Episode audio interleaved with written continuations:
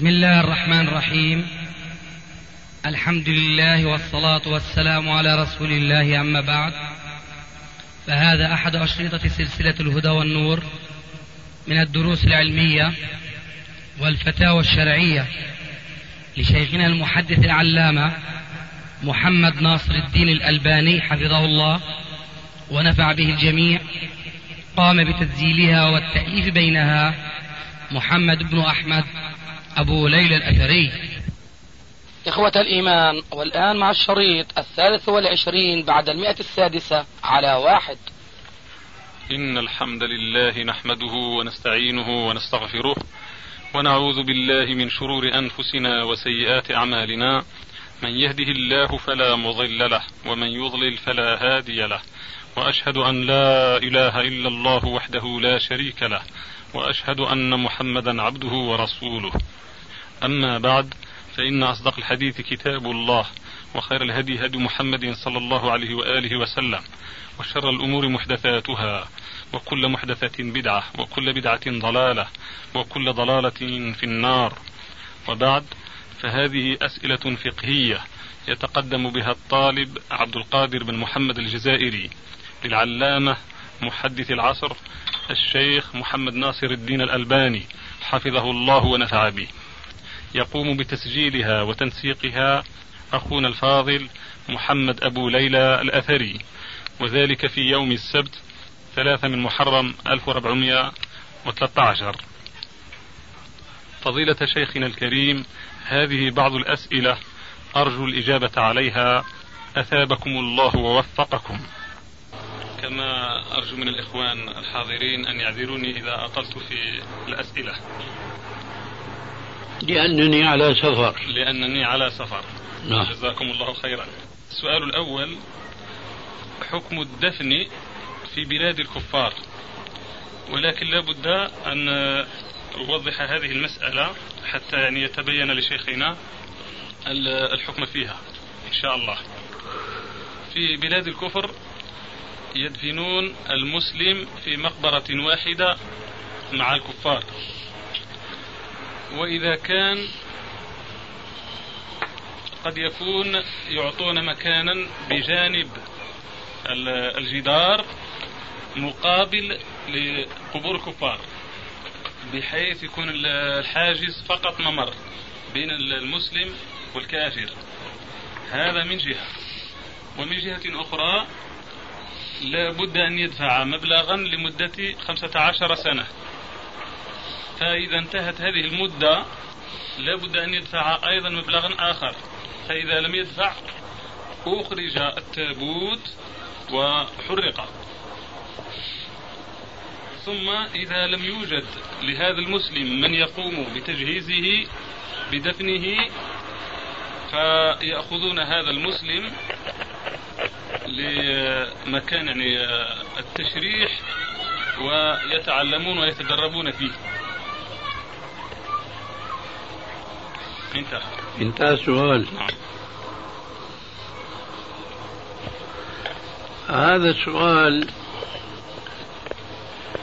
هو فرع عن سؤال كان ينبغي أن يكون مقدما على ذاك السؤال: ما حكم استيطان المسلمين لبلاد الكفار؟ وأظن أنه من المعلوم لديك على الأقل، لكثرة ما تحدثنا معك هاتفيا ومع غيرك، أنه لا يجوز للمسلم أن يستوطن بلاد الكفر. وكنا نذكر كلاما عاما، لأن هذا السكن أو هذه المساكنة تجلب على الساكن مع المشركين مفاسد كثيرة في نفسه وفي عياله. فالآن أنت تسأل عن أثر من آثار استيطان المسلمين لبلاد الكفار والمشركين، وهنا يقال: ما بني على فاسد فهو فاسد، ما بني على محرم فهو محرم. ما أدى إلى محرم فهو محرم. لو كان استيطان بلاد المشركين جائزا ولكن يترتب منه مثل هذه المفسدة التي أنت تسأل عنها الآن لكان ذلك كافيا في القول بأنه لا يجوز استيطان بلاد المشركين. فكيف وهناك الأحاديث الكثيرة عن النبي صلى الله عليه وآله وسلم تنهى المسلم عن مشاركة المشركين في بلادهم، من ذلك قوله عليه السلام المسلم المشرك لا تتراءى نارهما، يجب أن يعيش بعيدا. ويترتب من وراء هذا السؤال التنبيه أن المسألة تختلف بين أن يسكن المشركون بلاد الإسلام وبين أن يسكن المسلمون بلاد الكفر والطغيان. فالأمر الأول جائز كمثل زواج المسلم بالكتابية، والأمر الآخر غير جائز كتزويج المسلمة بالكتابي، ذلك لأن مساكنة المشركين للمسلمين في بلادهم فيه عكس سكن المسلم في بلاد الكفر، فيه جلب له وتعريف به له بالإسلام. فمع ذلك فإذا كان في بلاد المسلمين كفار يعيشون فيموت أحدهم فلا يجوز أن يدفن في مقابر المسلمين، وإنما يدفن في مقابر الكفار، فمقبرة المسلمين يجب أن تكون منفصلة تماما عن مقبرة المشركين. وقد مر الرسول عليه السلام مرة بمقبرة المسلمين فقال لقد لقي هؤلاء خيرا كثيرا، ثم مر بمقبرة المشركين فقال فيهم لقد لقي هؤلاء شرا كثيرا أو كما قال عليه السلام. ولذلك فمن آثار استيطان المسلمين لبلاد الكفر هذه المشكلة. فأولا لا يجوز أن يدفن المسلم جوار الكافر ولو فصل بين المقبرتين ذلك الجدار كما ذكرت. ثانيا لا يجوز نبش قبور المسلمين مهما طال الزمن إلا في حالة صيرورة جسد الميت رميما ترابا، فحينئذ يصبح لا قيمة لهذا الميت لأنه صار ترابا. فيكفي إذن أن نعرف من تفاصيل السؤال أن ذلك كله لا يجوز من ألفه إلى يائه. ونحن نعلم هذه المشكلة منذ نحو 20 سنة في بلاد أوروبا، أي أن المسلمين ليس لهم مقبرة هناك يدفنون فيها، وإنما يستأجرون أرضا من الدولة لسنوات محدودة، فإذا انتهت فإن استؤجرت مرة ثانية استمروا في الدفن، وإلا وقعت المصيبة التي ذكرتها آنفا. خلاصة الكلام كل التفصيل الذي جاء في السؤال هو غير جائز شرعا، وهو أثر من آثار استيطان بلاد الكفر، وذلك مما لا يجوز. فما بني على فاسد فهو فاسد، هذا غيره. السؤال الثاني. نعم شيخنا، بما أن الحرب قائمة بيننا وبين اليهود، فهل يجوز الشراء من اليهود والعمل عندهم في بلد أوروبا؟ الشراء من اليهود؟ نعم، والعمل عندهم في بلد أوروبا. يعني نحن لا نفرق بين اليهود والنصارى من حيث التعامل معهم في تلك البلاد. مع الكفار المشركين إذا كانوا ذميين أهل ذمة يستوطنون بلاد الإسلام فهو أمر معروف جوازه، وكذلك إذا كانوا مسالمين غير محاربين، أيضا حكمه هو. أما إذا كانوا محاربين فلا يجوز التعامل معهم، سواء كانوا في الأرض التي احتلوها كاليهود في فلسطين أو كانوا في أرضهم، ما داموا أنهم لنا من المحاربين فلا يجوز التعامل معهم إطلاقا. أما من كان مسالما كما قلنا فهو على الأصل جائز. السؤال الثالث: الخلخال والحزام من ذهب هل يدخلان في الذهب المحلق؟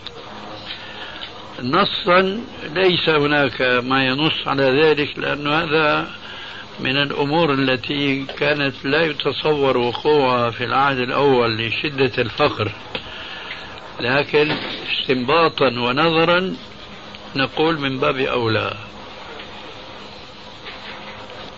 نعم. هذا هو الجواب. نعم. نعم. حكم التجارة في الذهب المحلق؟ ما يجوز. شيخنا، هل صحيح تراجعتم عن الفتوى بعدم تكرار العمرة بعد الحج؟ بعدم تكرار العمرة بعد الحج مباشرة،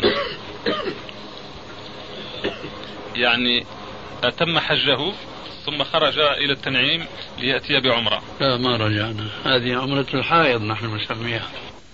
رجل تدفع له الحكومة الكافرة مساعدة مالية على أساس أنه لا يعمل، فإذا وجد عملا قطعت عنه المساعدة، ولكنه يعمل في خفاء ولا يبلغهم. لا يجوز لا هذا ولا هذا، سواء كان لا يعمل أو يعمل في الخفاء. لا يجوز المسلم أن يمد يده إلى الكافر، لأن الأمر كما قال عليه الصلاة والسلام: اليد العليا خير من اليد السفلى، واليد العليا هي المعطية واليد السفلى هي الآخذة. وفي الآية الكريمة ما يكفي: ولن يجعل الله للكافرين على المؤمنين سبيلا. وهذا أيضا أثر من آثار سكن المسلم في بلاد الكفار، ظلمات بعضها فوق بعض. نعم. هناك عندنا ظاهرة وهي شراء الشاة موزونة حية. كيف؟ شراء الشاة موزونة وهي حية، يعني توزن هكذا بصوفها وما فيها. مثلا يعني نأخذ الشاة فتوضع يعني في الميزان وتباع هكذا، يعني ليس لحما وإنما هي شاة حية يعني. فهمته. نعم.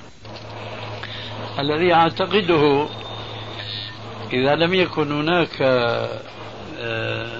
تقصد للغش هذا خير من الوزن اليدوي، لأنه بعض الجزارين والأرض مسكونة أنه لما بدهم يشتروا بيرفعوا، هذا تخمين وتقدير، والتقدير بالوزن بلا شك أنه أدق. فإذا كان ذاك جائزا فهذا جائز من باب أولى. أما الغش فلا سبيل للخلاص منه إلا بالتربية الصحيحة. وعليكم السلام ورحمة الله وبركاته.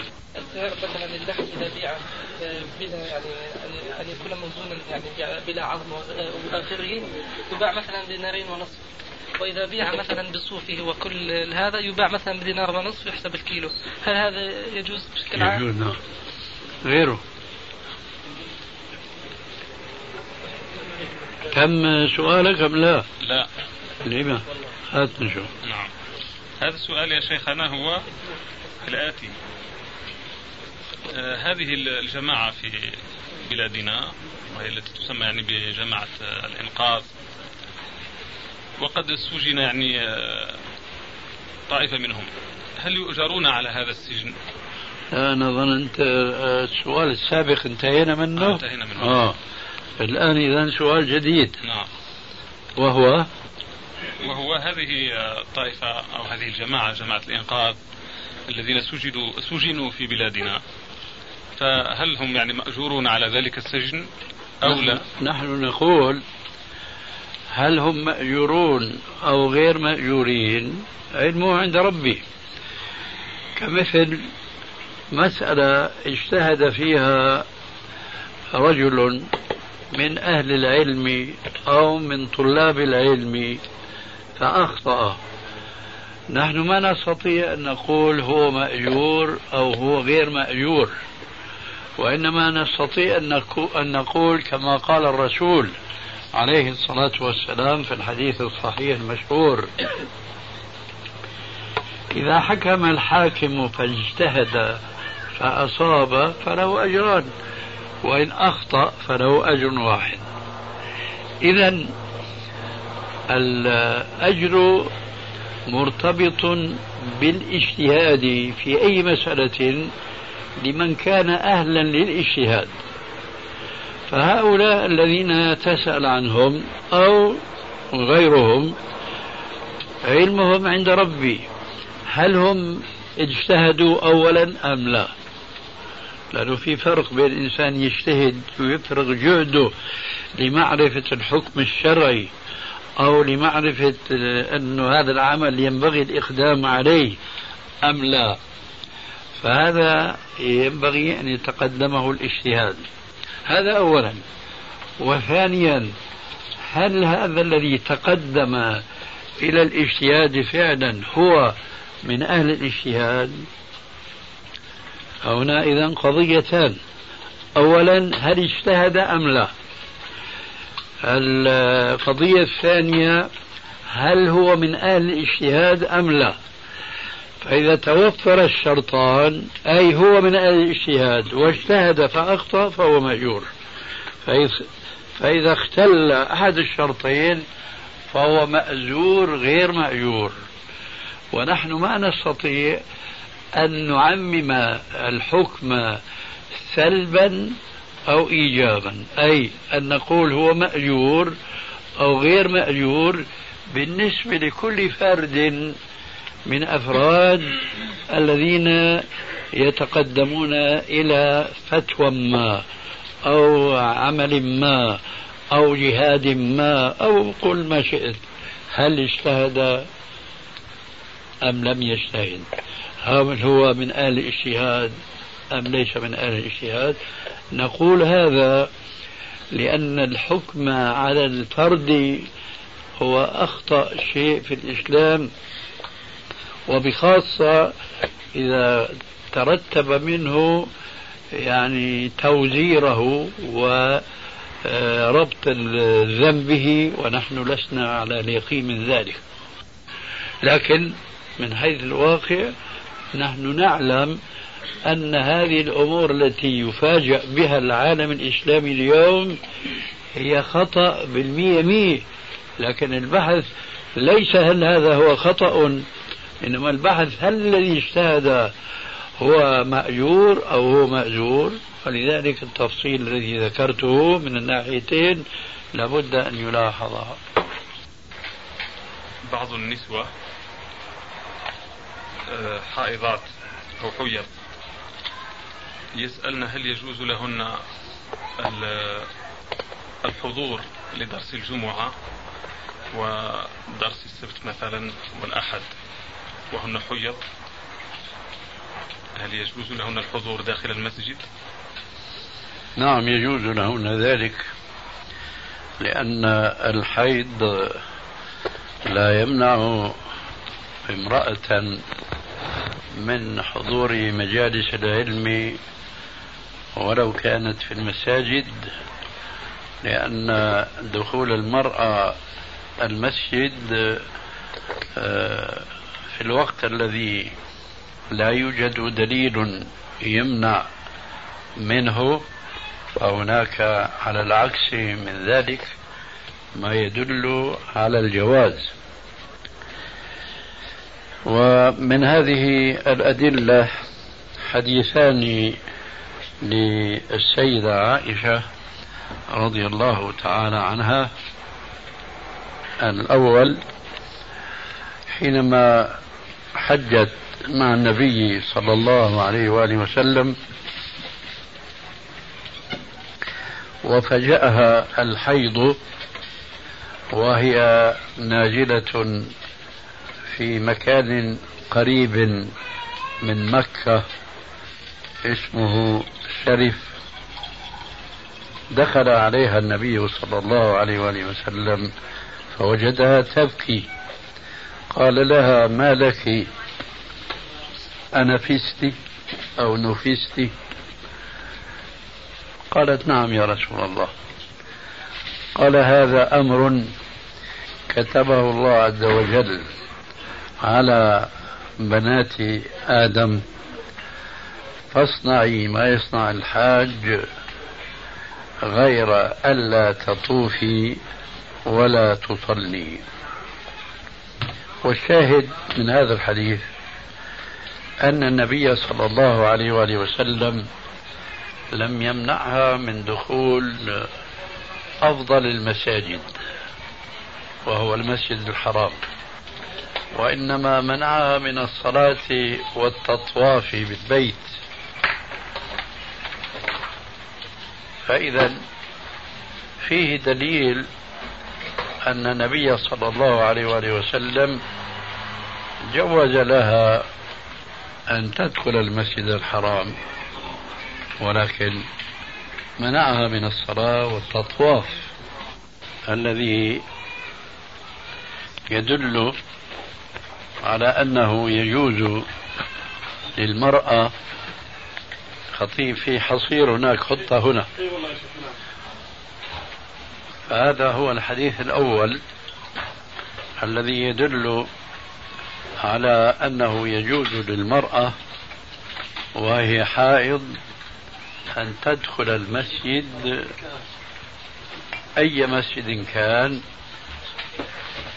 لأن النبي صلى الله عليه وسلم قد أباح للسيدة عائشة أن تدخل المسجد الحرام وهي حائض، ولم يمنعها إلا من الصلاة والطواف بالبيت.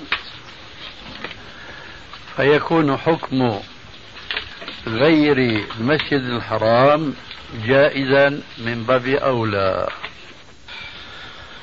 أما الحديث الثاني فهو أيضا كما ألمحت آنفا من رواية السيدة عائشة رضي الله تعالى عنها، والحديث الأول في صحيح البخاري وحديثنا الثاني في صحيح مسلم. قالت: قال النبي صلى الله عليه وآله وسلم لها يوما: ناوليني الخمرة من المسجد. فقالت: يا رسول الله إني حائض. فقال عليه الصلاة والسلام: إن حيضتك ليست في يدك.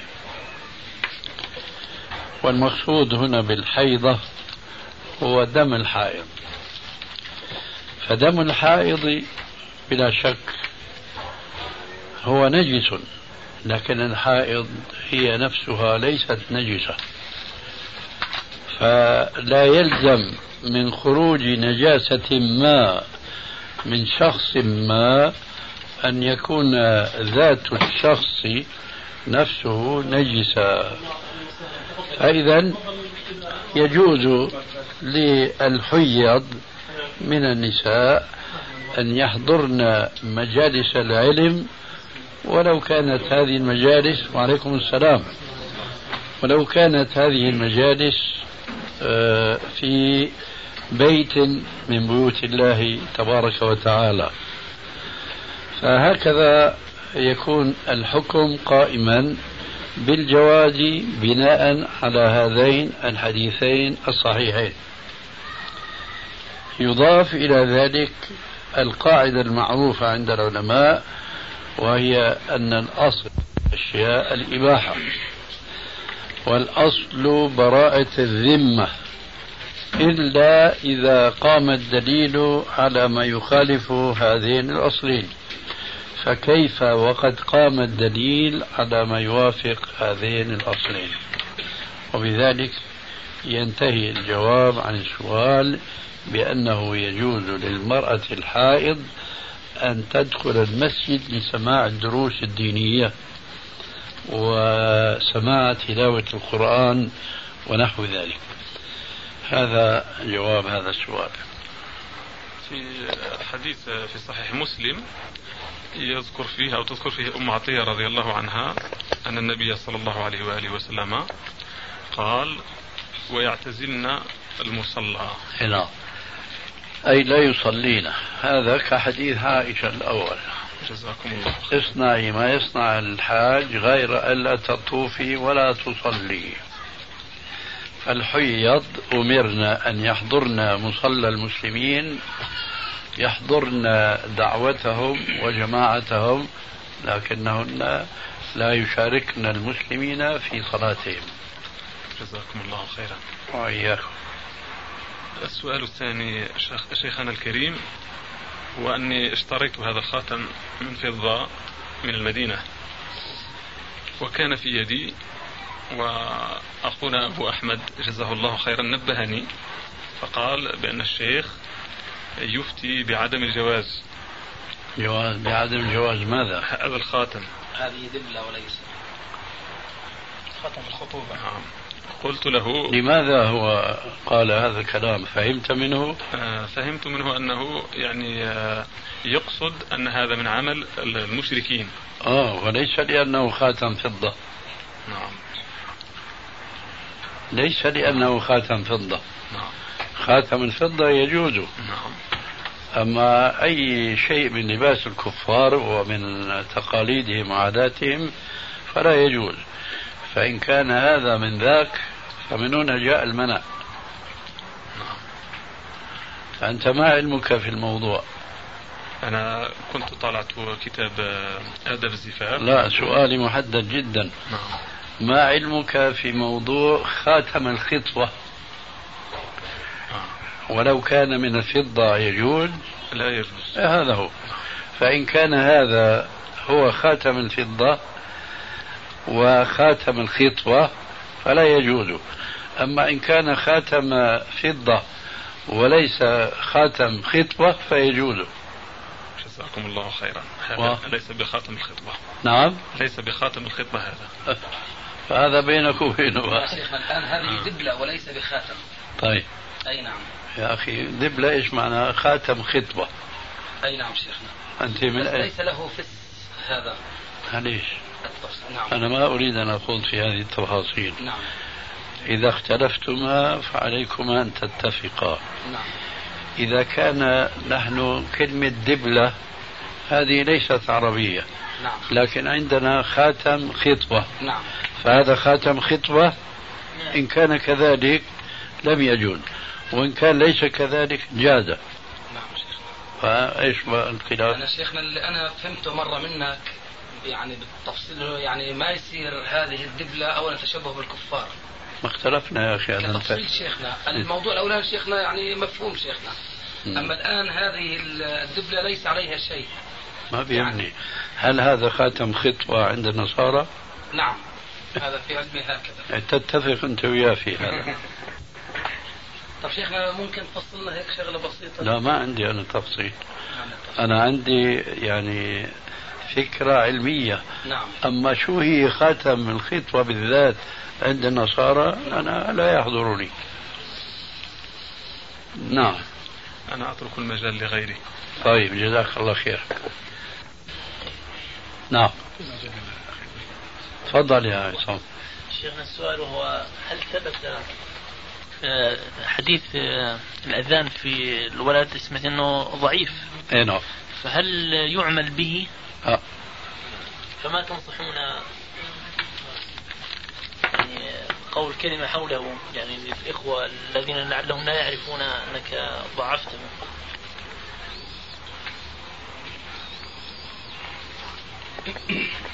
نصيحتي هذا بيان للناس. كنا نقول من قبل بشرعية الأذان في أذن المولود،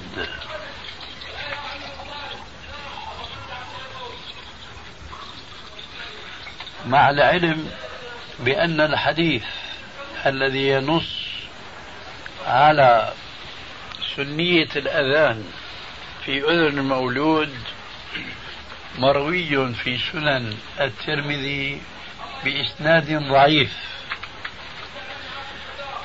لكننا نحن على طريقة تقوية الأحاديث الضعيفة بالشواهد كنا وجدنا لهذا الحديث شاهدا في كتاب ابن قيم الجوزية المعروف بتحفة الودود في أحكام المولود.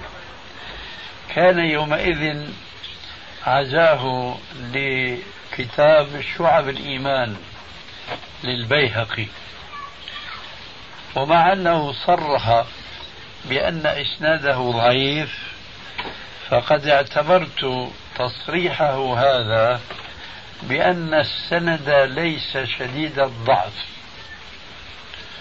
وبناء على ذلك اعتبرته شاهدا لحديث الترمذي وهو من رواية أبي رافع.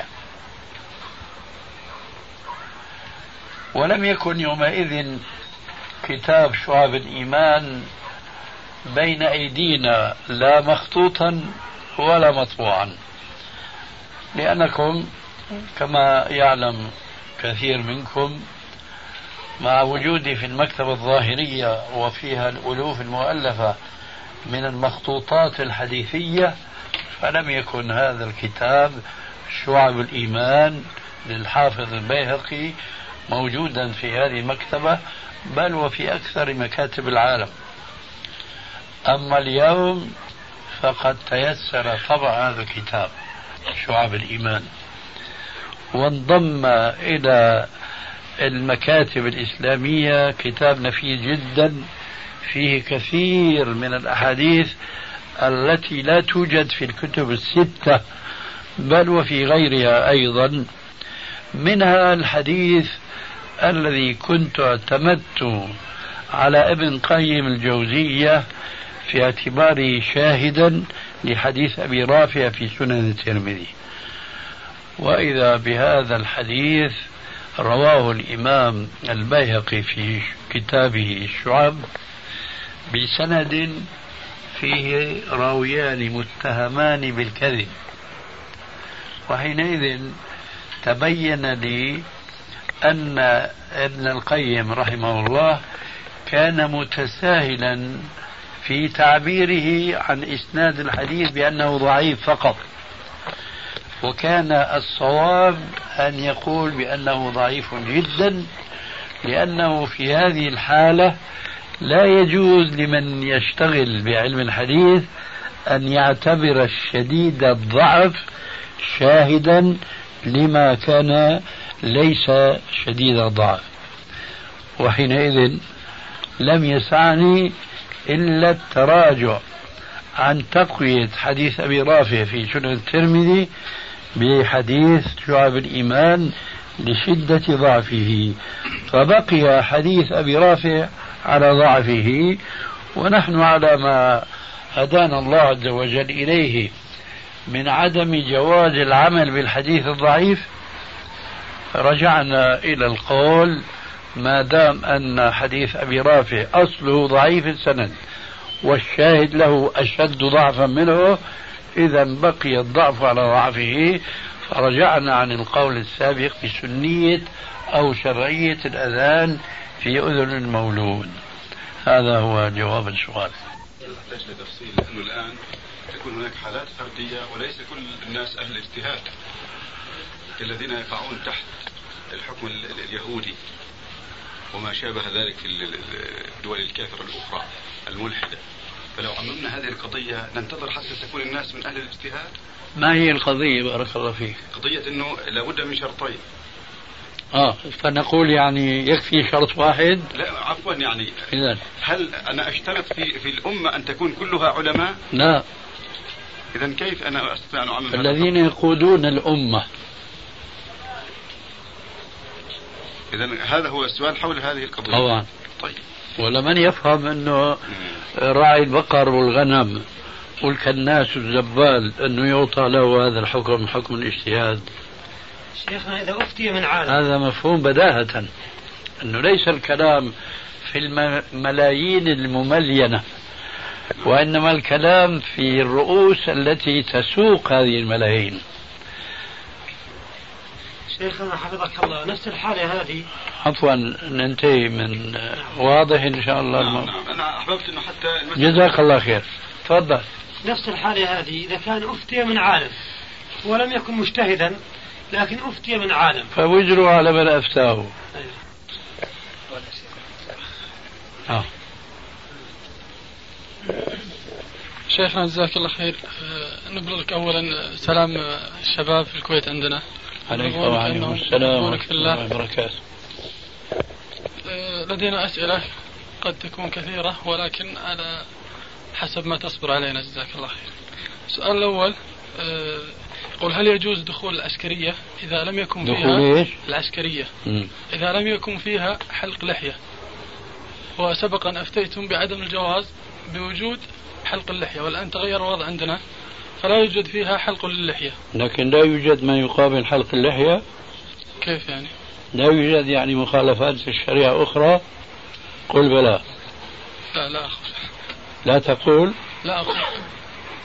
ايش يقول؟ موجود المخالفات. قضية حلق اللحية هو مثال ليس مقصودا من الذات، فهناك تحية العلم وهناك إضاعة الصلاة عن أوقاتها فضلا عن إضاعة الصلاة مع الجماعة وأشياء كثيرة، لأن لا توجد الحكم ليس إسلاميا. كيف يا شيخ؟ يا شيخ من فهمك أدينك. أنا أسألك هل المخالفات الموجودة في النظم العسكري اليوم في البلاد العربية الإسلامية زعموا هي فقط في حلق اللحية؟ قلت لا، هناك أشياء كثيرة.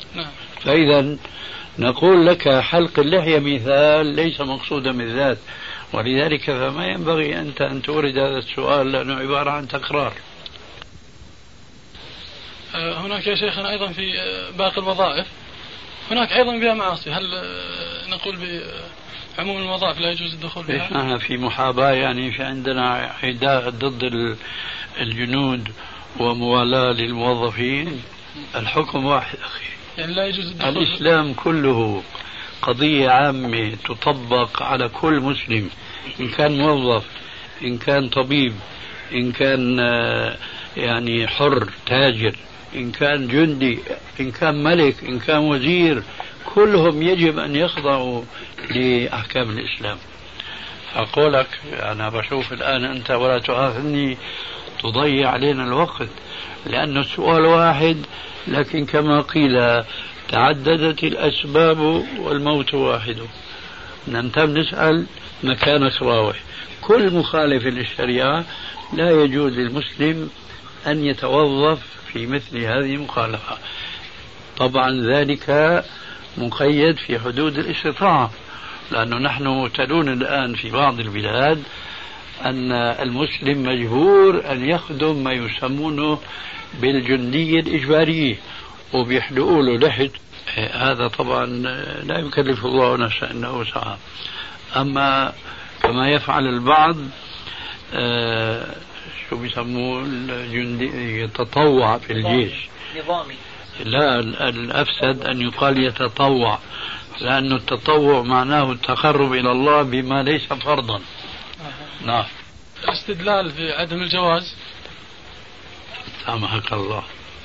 وتعاونوا على البر والتقوى ولا تعاونوا على الإثم والعدوان. كويس هذا أي كيف كويس. بس ممكن البعض يستدل بحديث النبي عليه الصلاة والسلام وهو لا تكن شرطيا ولا عريفا ولا جابيا، ونسأل بعض المشايخ فيجيبون أنه لم يأتي وقت هذا الحديث. ما صحة ذلك؟ طيب جاء وقت الآية. وقت الآية جاء. أي آية؟ الله أكبر.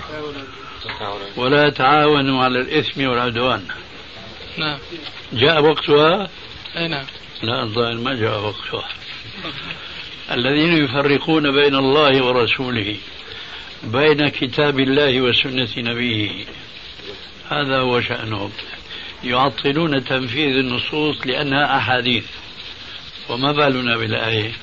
الآية قاعدة، والرسول صلى الله عليه وسلم بوحي من الله فر عليه أحكام شرعية كثيرة، منها هذا الحديث، ومنها لعن الله في الخمرة 10، لعن بائع العنب لمن يعصره خمرا. جاء وقت هذا الحديث ولا ما جاء وقته؟ لعن الله آكل الربا وموكله وكاتبه وشاهديه. جاء وقت هذا الحديث؟ طيب ما الفرق بين هذا الحديث وذاك الحديث؟ هذا جاء وقته وذاك ما جاء وقته، على كيفنا. صار الدين هوى والعياذ بالله. ولذلك قال تعالى: فلا وربك لا يؤمنون حتى يحكموك فيما شجر بينهم ثم لا يجدوا في أنفسهم حرجا مما قضيت ويسلموا تسليما.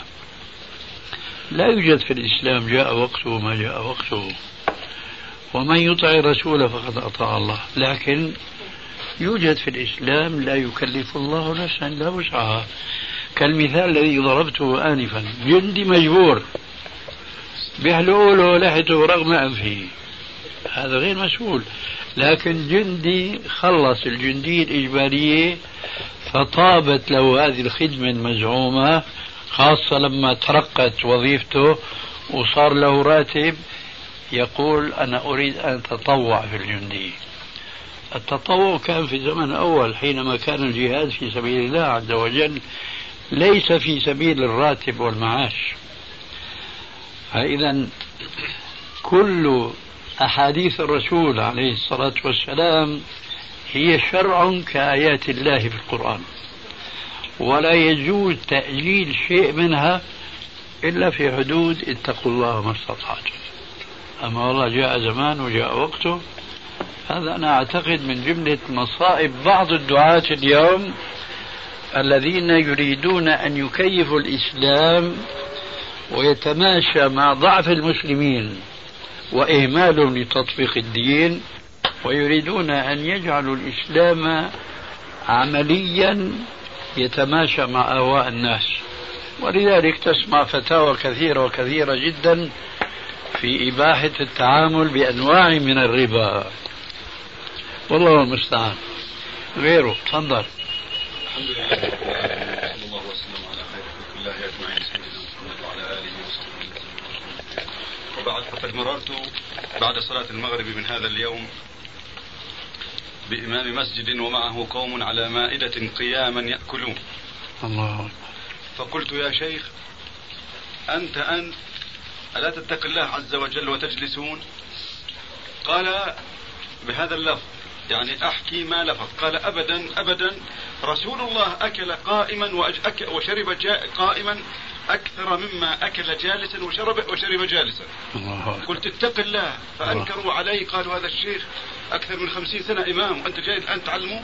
الله أكبر. قلت: يا أخي الكريم، قال: أنا فاهم أنت من وين راح تروح، وين تجيب لي. لما شاف اللحية وطبعا هو خديار الحمد لله شعار المسلمين، فقال: أنا فاهم منين تجيب لي هذه الأحاديث، مو كل الأحاديث. قلت: أنا فاهم، نحتكم أنا وأنت إلى الأحاديث المحققة، أما هذه الكتب التي يأخذها الصبية وكائنا من كان، هذه لا نحتكم إليها. ما صح عن رسول الله هو الحكم بيننا. فأبوا علي وقالوا: كل يا شيخ، وهذا كله جائز. قلت لا، ائتوني بالدليل الثابت عن النبي صلى الله عليه وسلم. قال: على مسؤوليتي، بهذا النص ما شاء الله، على مسؤوليتي، رسول الله أكل قائما أكثر مما فعل الجالس. ما قال لك على رقبتي؟ فاحترت. هذا خلط أمرا واردا بأمر غير وارد إطلاقا. لا شك أنه ورد في صحاح السنة أن النبي صلى الله عليه وسلم شرب قائما، ولا يستطيع مسلم أن ينكر ثبوت شربه صلى الله عليه وسلم قائما، كما أنه لا يستطيع أن ينكر ثبوت تزوجه عليه الصلاة والسلام بأكثر من 4 من النساء. هذا ثابت وهذا ثابت، ولذلك فما ننكر عليه ابتداء. لا شك أنه ورد في صحاح السنة أن النبي صلى الله عليه وسلم شرب قائما، ولا يستطيع مسلم أن ينكر ثبوت شربه صلى الله عليه وسلم قائما، كما أنه لا يستطيع أن ينكر ثبوت تزوجه عليه الصلاة والسلام بأكثر من 4 من النساء. هذا ثابت وهذا ثابت، ولذلك فما ننكر عليه ابتداء ما نسبه إلى الرسول عليه السلام من أنه شرب قائما، نقول نعم.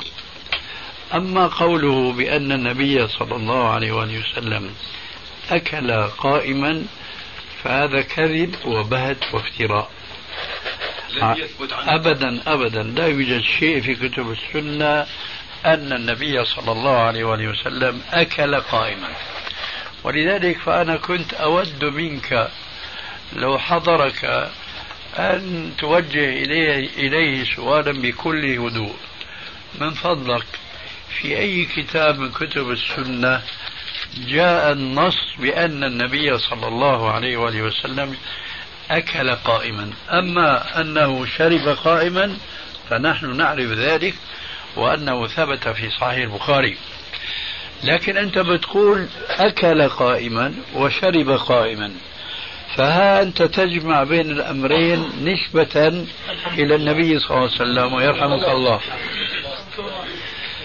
فثبوت شربه قائما هذا صحيح، لكن من أين لك أنه أكل قائما؟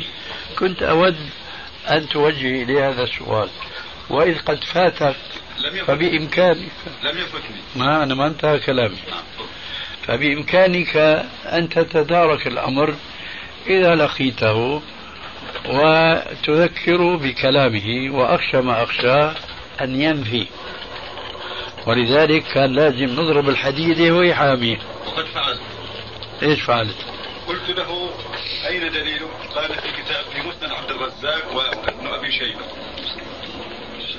ايش هو اللي في مسند عبد الرزاق؟ أنه أكل قائما وشرب قائما. حسنا. في أي يعني أنت تراه؟ نعم. تراه؟ نعم. طيب إذا خليه يورجيك النص، لأنه نحن عندنا تجارب. يقول لنا رواه البخاري في حديث لا أصل له إطلاقا، يقول لك رواه البخاري، وأنا يعني مع الأسف جرت بيني وبين بعض المشايخ هناك في دمشق قصص عجيبة جدا، لعله من ما يفيد الحاضرين القصة التالية. كنت وأنا أعمل في محل والدي في تصليح الساعات، وأنا لا أزال شابا، بعد لحيتي ما نبتت كما ينبغي زغبرة. لما جاءني ذات يوم ضابط تركي قديم أحفظ اسمه نجم الدين، وعلى اصطلاح الأتراك نجم الدين بيك، فقدم إلي ساعة يقول افحصها، هذه يعني لا تنتظم في سيرها. فأخذت أفحصها، فأخذ يثني علي وعلى والدي. قلت يا أخي أنا ما رأيتك عملتنا من قبل، ولذلك فما يحسن أن تثني قبل أن تجرب.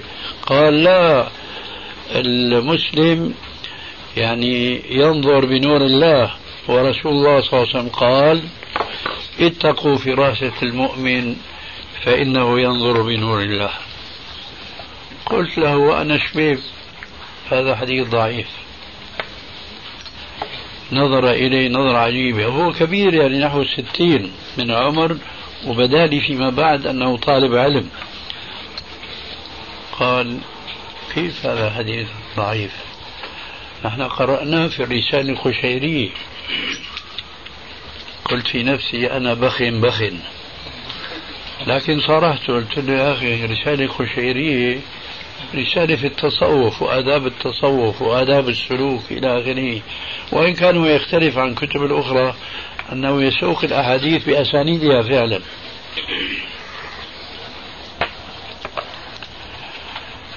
فمن تعجبه من مناقشتي إياه قال لي أنت على من قرأت؟ قلت أنا ما قرأت على أحد. لا لابد أنك قرأت على الشيخ بدر الدين. قلت لا. قال إذن على الشيخ علي الدقر. قلت لا. قال إذن. قلت هذه دراسة خاصة. نهاية المطاف وما نطيل بالقصة قال أنا سآتيك بسند الحديث. قلت له لا بأس. اتفقنا على تصحيح الساعة وتركها عندي. ما صبر ليجي وقت أخذ الساعة بعد أسبوع، بعد يومين ثلاثة وأنا جالس في الدكان، وكانت دكاننا مضرب شمس إلى الجنوب أو إلى الغرب، وأنا منزل الحديد في طاقة صغيرة ما بشوف إلا أنا عم أشتغل، وقعت ورقة في حضني، فتحتها طلعت ما في أحد، وإذا هو جايب الحديث ما وقف، رمى الورقة وانطلق. قرأت الحديث وفهمت والجواب حاضر. قلت في نفسي ليته أثبت وجوده. جاء فيما بعد كان يأخذ الساعة، قال لي كيف رأيت الحديث؟ خططت رأسا في ذهني خطة لإقناعه. قلت رأيت المؤلف يحكم بأن الحديث ضعيف، هو فعلا ما في شيء من هذا، لكن على الطريقة الحديثية. قال كيف هذا لا يوجد؟ قلت له بلى. قال يا أخي أنا نقلت الحديث من الرسالة بخطي. قلت له كتبت له بالقلم بقول المؤلف حدثني فلان عن فلان عن عطية العوفي عن أبي سعيد الخدري قال قال رسول الله. كتبت له بالقلم عطية شخطين أي يساوي ضعيف عند علماء الحديث. شاهد راحت أيام وإلت أيام، أظن سنة أو أكثر، وإذا بالرجل نجم الدين بيك يأتيني يوم جمعة وأنا جالس وراء الطاولة في دكاني، ومعه شيخ من كبار مشايخ دمشق. هل كان يحدث تحت القبة، واللي بيحدث تحت القبة في مسجد بني أمية هذا إمام يعني في الحديث، اسمه الشيخ محمد دير عطاني الله يرحمه. دخلوا السلام عليكم. وعليكم السلام. لسه ما جلسوا إلا رأسا بيوجه السؤال للشيخ، بيقول له صحيح يا شيخ أو يا فضيل الشيخ حديث اتقوا فراش المؤمن فإنه ينظر بنور الله حديث ضعيف؟ قالوا لا حديث صحيح رواه فلان وفلان وفلان. العزو صحيح رواه أبو داود والترمذي، العزو صحيح.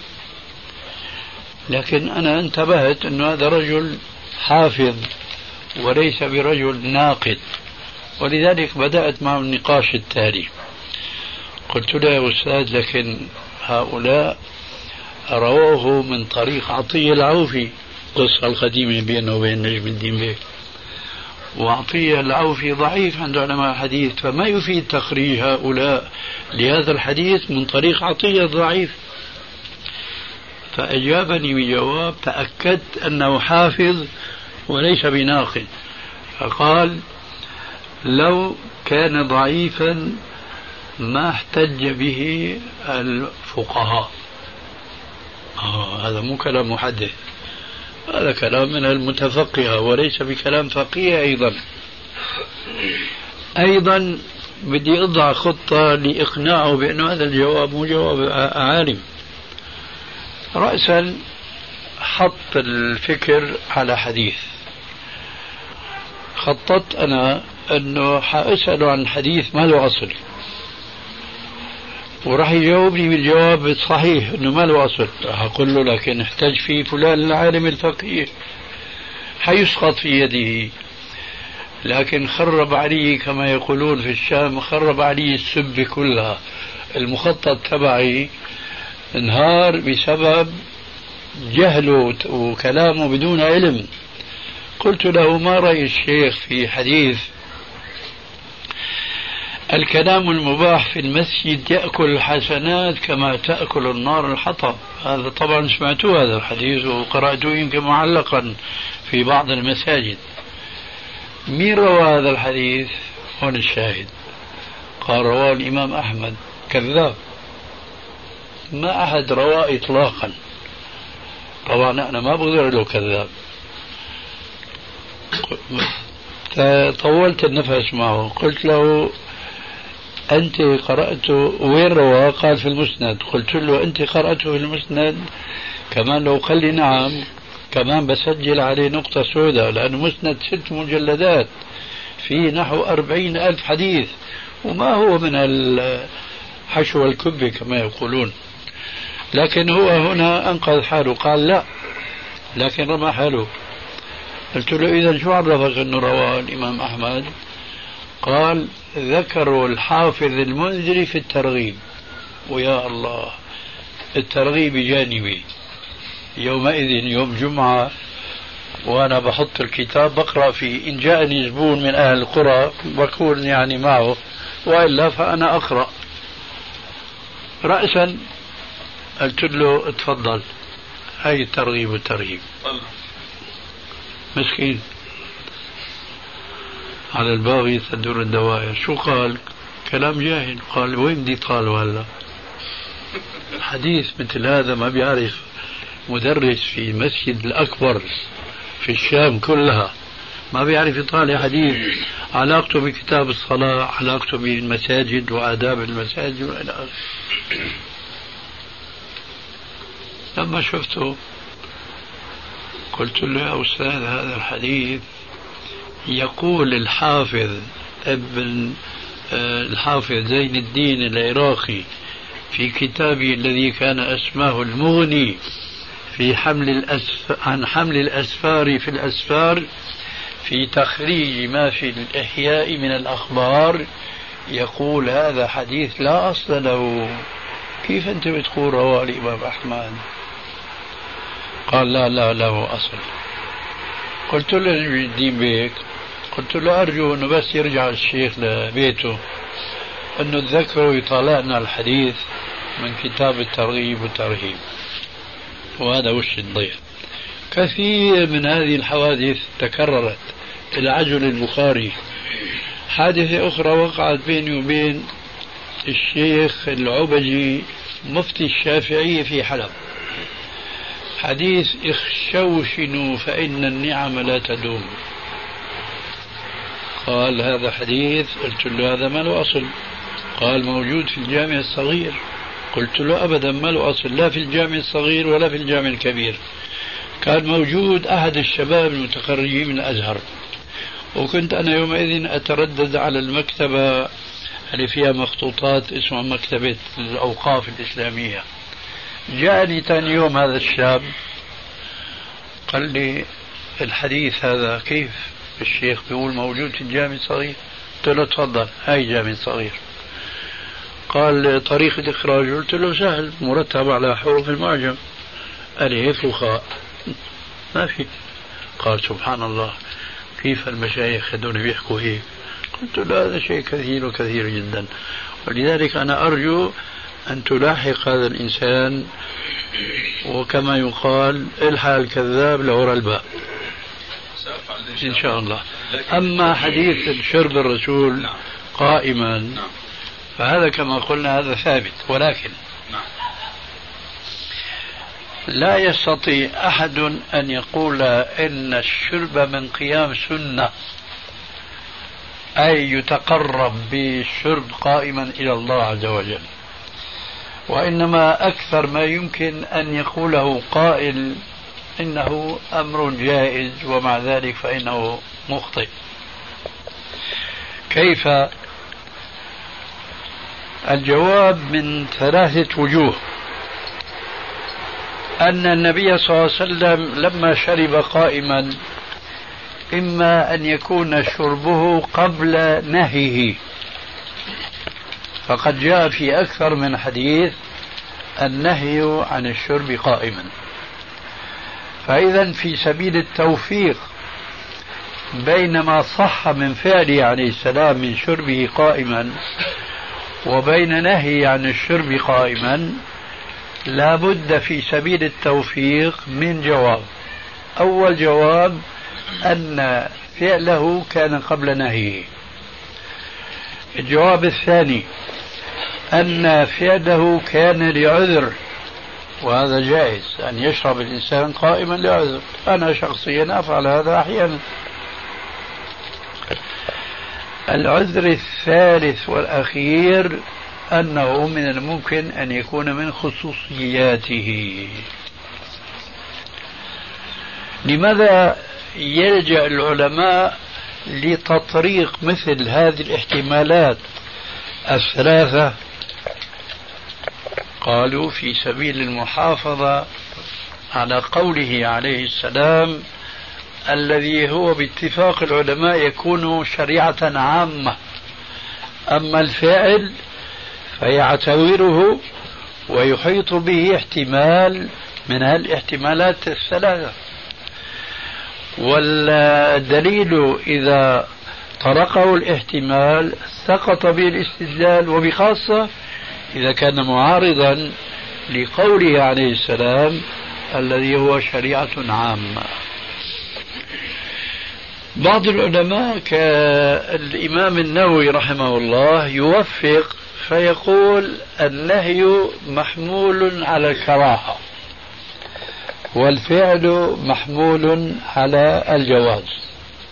أي معنى هذا الكلام جوازا مرجوحا لأنه يكون مكروها، لكني أقول كان يمكن أن يكون هذا التوفيق من الإمام النووي مقبولا لولا أمرين اثنين في موضوع نهيه صلى الله عليه وسلم عن الشرب قائما. الأول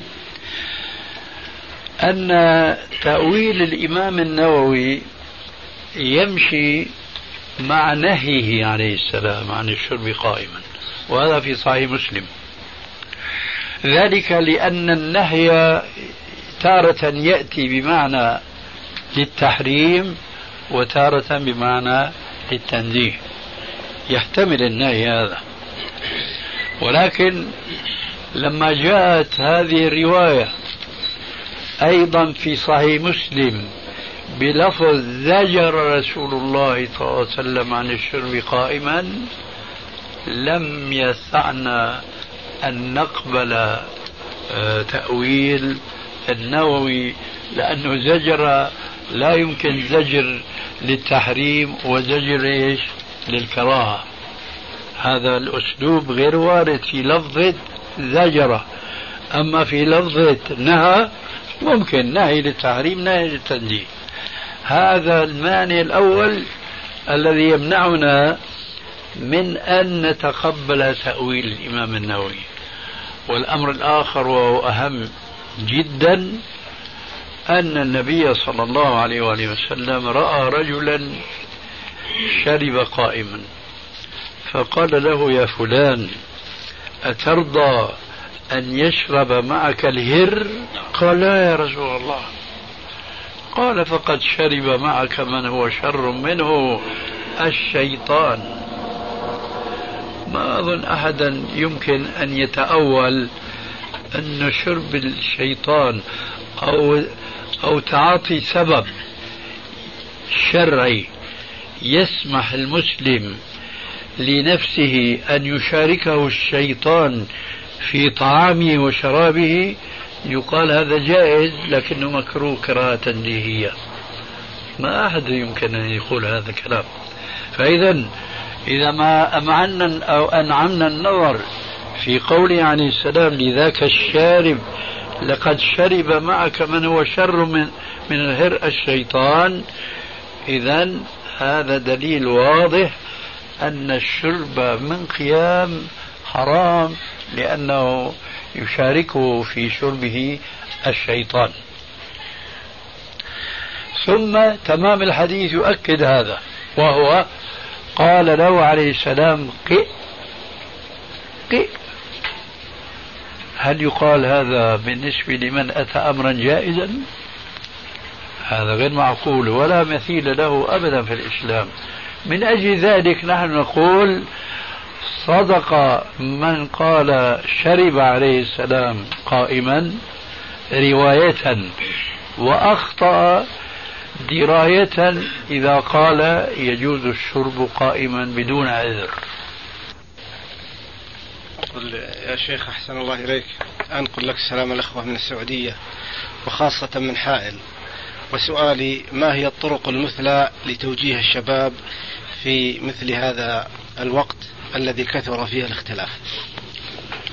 الطريق الوحيد يا أخي والأمر لا يتحمل الإطالة ربط المسلمين بكتاب ربهم وبسنة نبيهم صلى الله عليه وآله وسلم، ربط المسلمين فيما يجب عليهم وجوبا عينيا وليس فيما يجب عليهم وجوبا كفائيا، ربط المسلمين في تصحيح عقائدهم وتصحيح عباداتهم وتصحيح سلوكهم وفق الكتاب والسنة.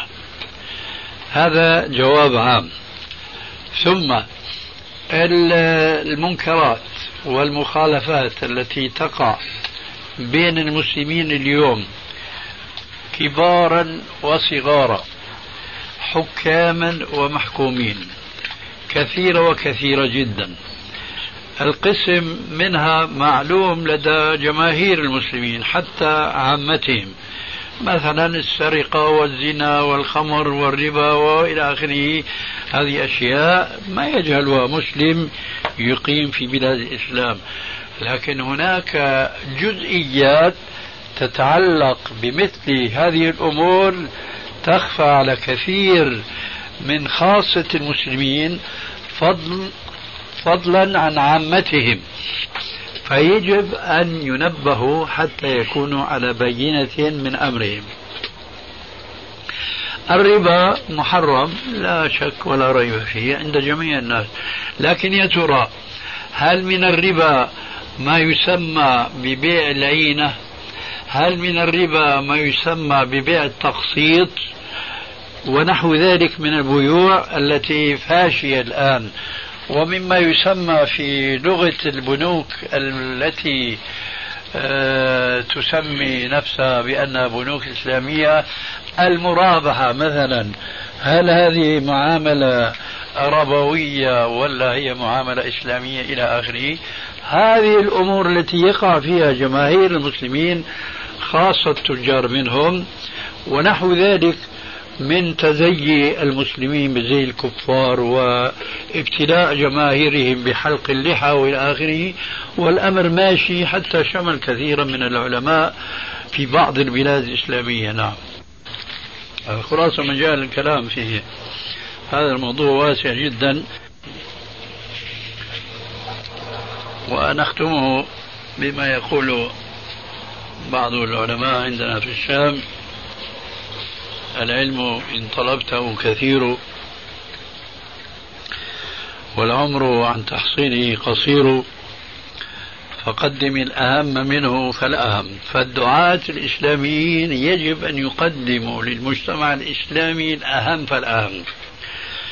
ليس من المهم أن نشغل بال جماهير المسلمين بما يتعلق بالأمور السياسية مثلا، وأن نقول أن الإسلام يأمر بالاشتغال بالسياسي، نحن نقول هو كذلك، ولكن هذا من شؤون خاصة الخاصة من المسلمين، وليس لمثل هذا العمل علاقة بالمجتمع الإسلامي. وهذا متى؟ حينما يكون المجتمع الإسلامي مجتمعا إسلاميا لا ينقصه إلا الاشتغال بهذه السياسة.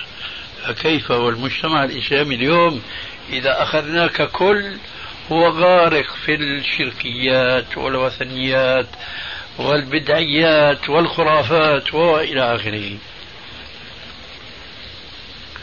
بمناسبة سؤال الأخ عن أولئك الذين قاموا بما قاموا به هناك في الجزائر مما لزم منه الفتنة التي لا نزال نشكو يعني آثارها السيئة، جاءني خطاب من أحد طلاب العلم هناك يشكو أنه لا يجد في الجزائر كلها عالما يسأله عن مشكلة تقع له، لا يجد. العالم الجزائري بعد 25 مليون مسلم، ثم يصف لي المجتمع هناك. نحن نعرف عندنا في الشام في ضلالة نجد أثرا منها في هذه البلاد أيضا، يمكن كلكم يرى نعل معلق في مؤخرة السيارة، هذا مشان إيش؟ مشان العين زعموا. عندنا في الشام يضعون نعل الفرس، وكل ما كانت مصدية ومهترية كل ما كان إيش؟ أدفع للعين، ويضعونها في صدر المكان. وكما يقال إن أنسى فلن أنسى. دخلت مرة صيدلية، قديش تكون الصيدلية مزوقة ومنعمة وما فيها دبانة، وإذا بصدر المكان نعل الفرس. شو هذا؟ هذا مشان دفع العين. لما قرأت خطاب هذا الجزائري ما شاء الله عليه نسيت النعل الفرس، وإذا هناك في الجزائر قال يضعون كواشيك السيارات الضخمة اللي مفزورة ومفجورة، يضعونها على الجدر مشان إيش؟ قال حتى ما تنصاب البناية بالعين. ويضعون أيضا الحبر الأسود. هي جديدة. فالعالم الإسلامي خاصة في مصر خرافات شركيات وثنيات. هذا المجتمع يا جماعة يحتاج إلى توعية في أمور جوهرية، في أمور أساسية. أما الأمور الثانوية التي هي من الفروض الكفائية والمتعلقة بخاصة الأمة فلا يجوز إشغال الأمة بها أبدا. على كل حال يكاد الوقت ينتهي أو انتهى، فإذا حدا عنده سؤال ضروري يتفضل. تفضل.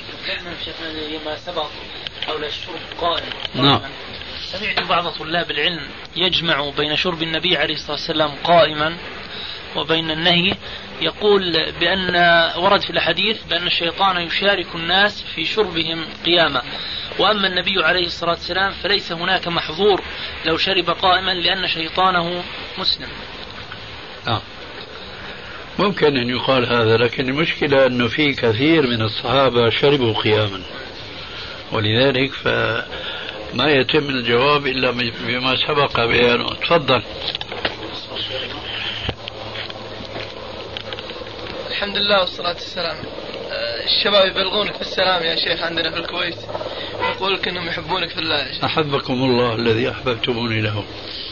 هل يجوز تقسيم الدعوة إلى لجان اقتصادية إعلامية علاقات عامة ويأمرون أمير على كل منطقة وهو المسؤول عن الجماعة؟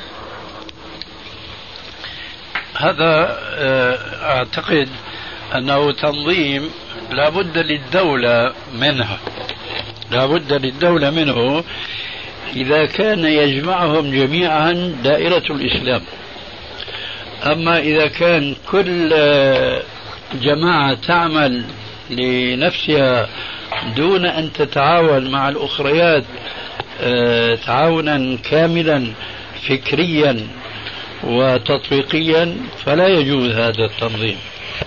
ليس الحق للجنة أن تتدخل في أمور لجنة أخرى إلا لا. أنا ما أعني بالتدخل، ما أعني تعاون الجميع، حتى التعاون يعني الذين يعملون في الاقتصاد.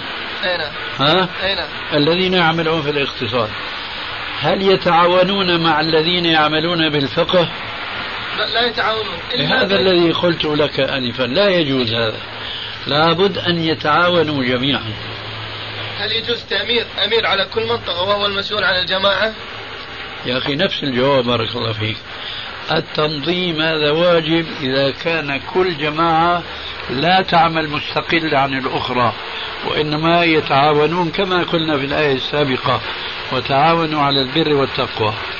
هذه يمكن أن نعتبرها دويلة صغيرة، دويلة صغيرة.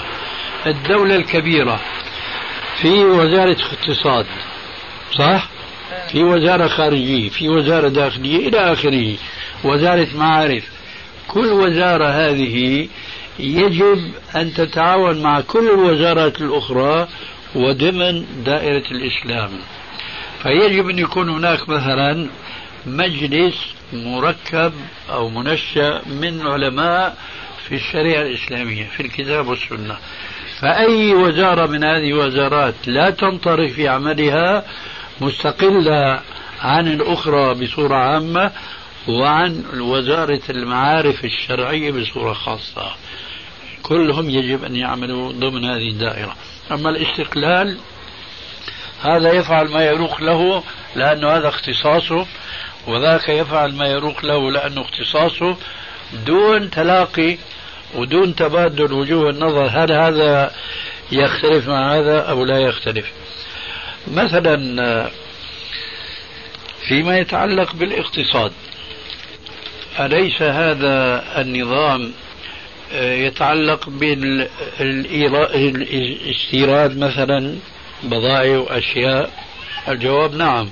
طيب شرعا هل يجوز استيراد أي شيء يبدو لهذه الوزارة؟ الجواب لا، لابد من أن يكون هناك رأي متبنى من قبل مين؟ وزارة، لنقل وزارة المعارف الشرعية مثلا. فإذا الجواب أخي يجوز أو لا يجوز. إذا كل جماعة يعملون لوحدهم لا يجوز، إذا كل جماعة تتعاون مع الأخرى فيجوز.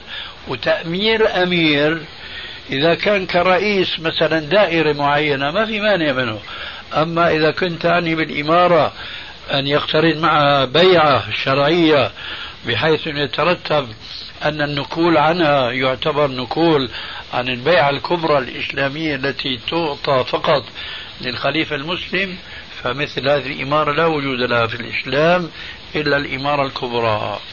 زين، عندنا جماعة يا شيخ بالكويت تكفر الحكام وتثير الفتن فيما بينهم. هذا خطأ أيضا، هذا خطأ والله المستعان. هذا يأتي من الجهل بالإسلام والتسرع في والاستعجال في فهم الإسلام أولا، وهذا سيكون فهما خطأ، ثم الاستعجال في تطبيق الأحكام الإسلامية قبل التمكن من تطبيقها. ما هي فائدة تكفير الحكام اليوم؟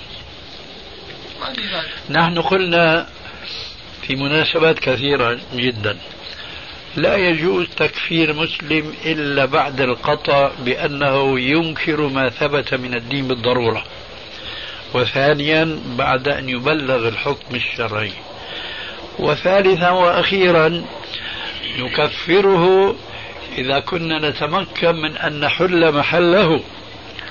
أما إذا كنا لا نستطيع أن نحل محله بمعنى لا نستطيع أن نقاتله، فلماذا الدندنة حول هؤلاء الحكام إنهم كفار وإنهم يجب الخروج عليهم ولا يمكننا الخروج عليهم؟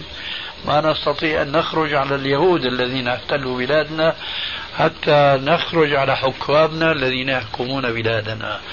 فهذا خطأ في النقل وخطأ أيضا في العقل، كلاهما وأحلاهما مرور. يعني يا شيخ في بالنسبة لبيع الراتب عندنا في الكويت الإنسان إذا خدم خدمة معينة مثلا 25 سنة يبيع جزء من راتبه مثلا ربع الراتب، ويأخذون الراتب مثلا يبيع 100 دينار ربع الراتب ويعطونه بدل 100 25 أو 10,000 دينار ويدفعون هذا من راتبه لمدى حياته، فإذا استكمل المبلغ يقطعون أيضا، لكن إذا توفي انقطع المبلغ. هل جائز؟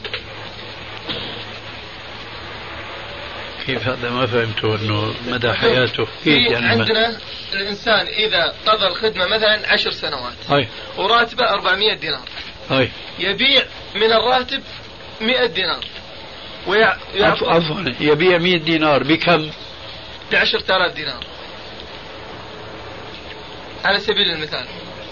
هذا بعد التقاعد انت بتكلم. بعد التقاعد. بعد التقاعد ياخذ تقاعد مثلا 400 دينار مثلا، فهو بيصير ياخذون منه 100 ويبقى له 300، مقابل 100 التي يقتطعونها من بقية حياته يعطونه نقدا 10,000 دينار،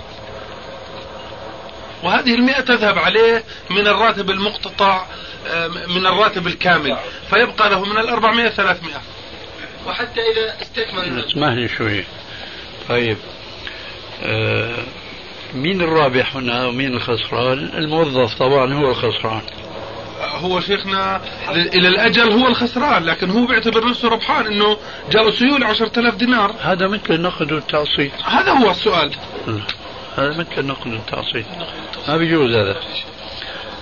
ما بيجوز. تفضل. شيخنا هو في الحقيقة سؤال مكرر. كنت قد سألتك عنه في مسجد صلاح الدين البارحة، فقلت لي في مسألة عدم صيام يوم السبت. نعم. فقلت هنا تقديم الحاضر على المبيح. نعم. ومثلت بمثال صيام يوم الفطر مثلا أو صيام يوم العيد إذا جاء يوم مثال يوم الخميس. نعم. يوم عيد. نعم. فبمناسبة حلول إن شاء الله علينا وعليكم بالخير عاشوراء، فأحببت أن أسأل سؤالا اعترضني في مسألة عدم صيام يوم السبت لقول النبي صلى الله عليه وسلم لا تصوموا السبت إلا فيما افترض عليكم. نعم. فقلت في صيام داود عليه السلام قلت وكذلك، قلت هذا لا يجوز أن يحتج به لعلة معينة أو لشيء معين ذكرته أنت ولا داعي لذكره الآن، ولكن الحديث أن النبي صلى الله عليه وسلم قال لو عشت لصمت يوما قبل عاشوراء أو ذكر تسعة، لأني عشت بلا قابل لأصومن التاسع. نعم. من عاشوراء. نعم بارك الله فيك. هذا الحديث ألا ينبغي أن نوفق بينه وبين الحديث الذي قال فيه النبي صلى الله عليه وسلم بالنهي عن صيام يوم السبت إلا فيما افترض؟ أي نقول مثلا، وهذا قول من طالب العلم مبتدئ ما زال يتعثر حتى في بجتي في اللغة العربية، فجاء لأخذ منك من العلم ما يسر الله له. فيك البركة. بارك الله فيك. فالمسألة أقول والله المستعان على هذا، أن لو قلنا أنه الحديث الذي قاله النبي صلى الله عليه وسلم ومات ولم يدرك هذا عليه السلام مع حديث النهي، ولا يجوز لنا أن نضرب الأحاديث بعضها في بعض، وحاشاك أنت أن تفعل هذا، فأنت في هذه الأيام قدوة لنا في الرسوخ على السنة والسؤال عن الدليل، أفلا يجوز هذا أن نوفق بينهما؟ وين التعارض يا أخي بارك الله فيك؟ أن نقول أنا ما لي شايف في تعارض حتى نوفق في هذه المسألة يا شيخ، بما أن النبي صلى الله عليه وسلم قال لو عشت لكان هذا، أي لصام يوما قبله. نعم. ولكن حديث النهي لو قلنا أنه عدم تخصيصه، عدم تخصيص يوم السبت أن يكون أراد هذا النبي صلى الله عليه وسلم. قل لي وين التعارض؟ التعارض أن النبي صلى الله عليه وسلم قال لو عشت لصمت يوم التاسع والعاشر. هل قال لو عشت لصمت التاسع ولو كان يوم السبت؟ لا ما قال. إذا وين التعارض؟ الله يهديك. تعارض في مخك ما تأخذني، مش موجود بين النصين. أليس عموم يا شيخنا بارك الله فيك؟ يا أخي أول عموم أنت بتخالفه. أليس عموما قوله تعالى حرمت عليكم الميتة والدم، فهل أنت تحرم كل ميتة؟ لا. وكل دم؟ إذا ليش المشكلة عم توجدها ولا إشكال؟ إذا كان هناك عموم فيخصص بما يخصصه، أما هنا الحقيقة لا عموم يا أخي. عم يقول لأن عشت إلى قابل. يا ترى إلى قابل قد يكون يوم سبت، أحد، اثنين، ثلاثة إلى آخره، ما في بيان هنا. لكن لو فرضنا كما صورت لك آنفا، لو فرضنا أنه قال لأن عشت إلى قابل لأصومن ولو كان يوم السبت، شو رأيك؟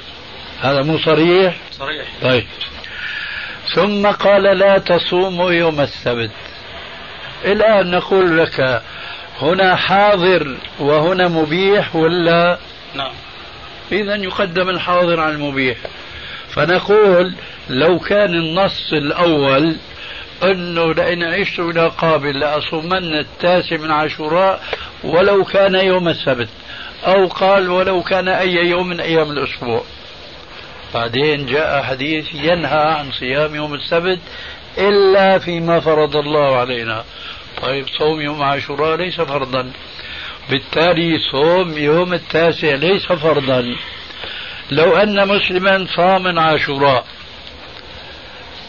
ولا يريد أن يصوم لا قبله ولا بعده يوما، ماذا تنصحه؟ أن يصوم عاشوراء ولا لا يصوم؟ طيب لكن شو بدخل له؟ الأفضل أنك تصوم تاسوعاء معه.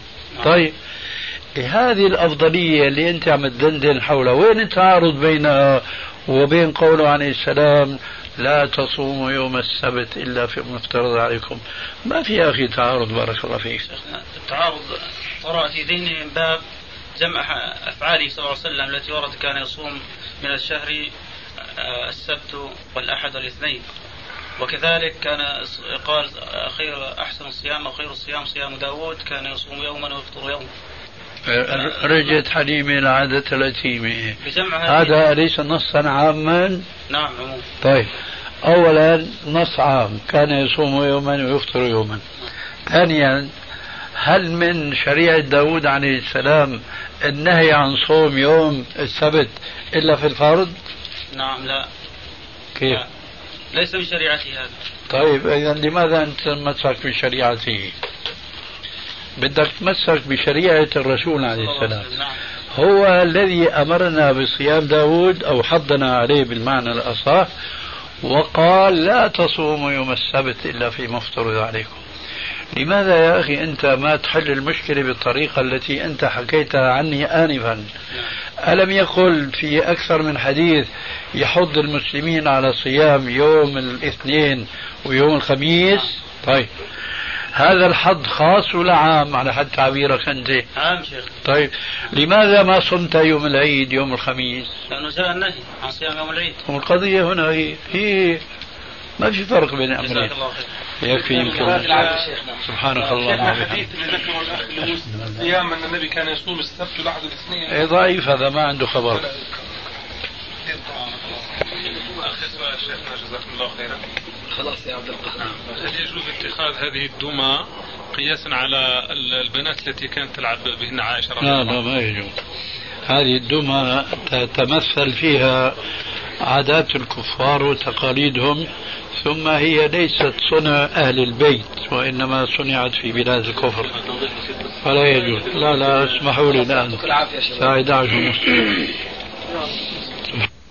أشهد أن لا إله إلا أنت أستغفرك وأتوب إليك، وإياكم إن شاء الله.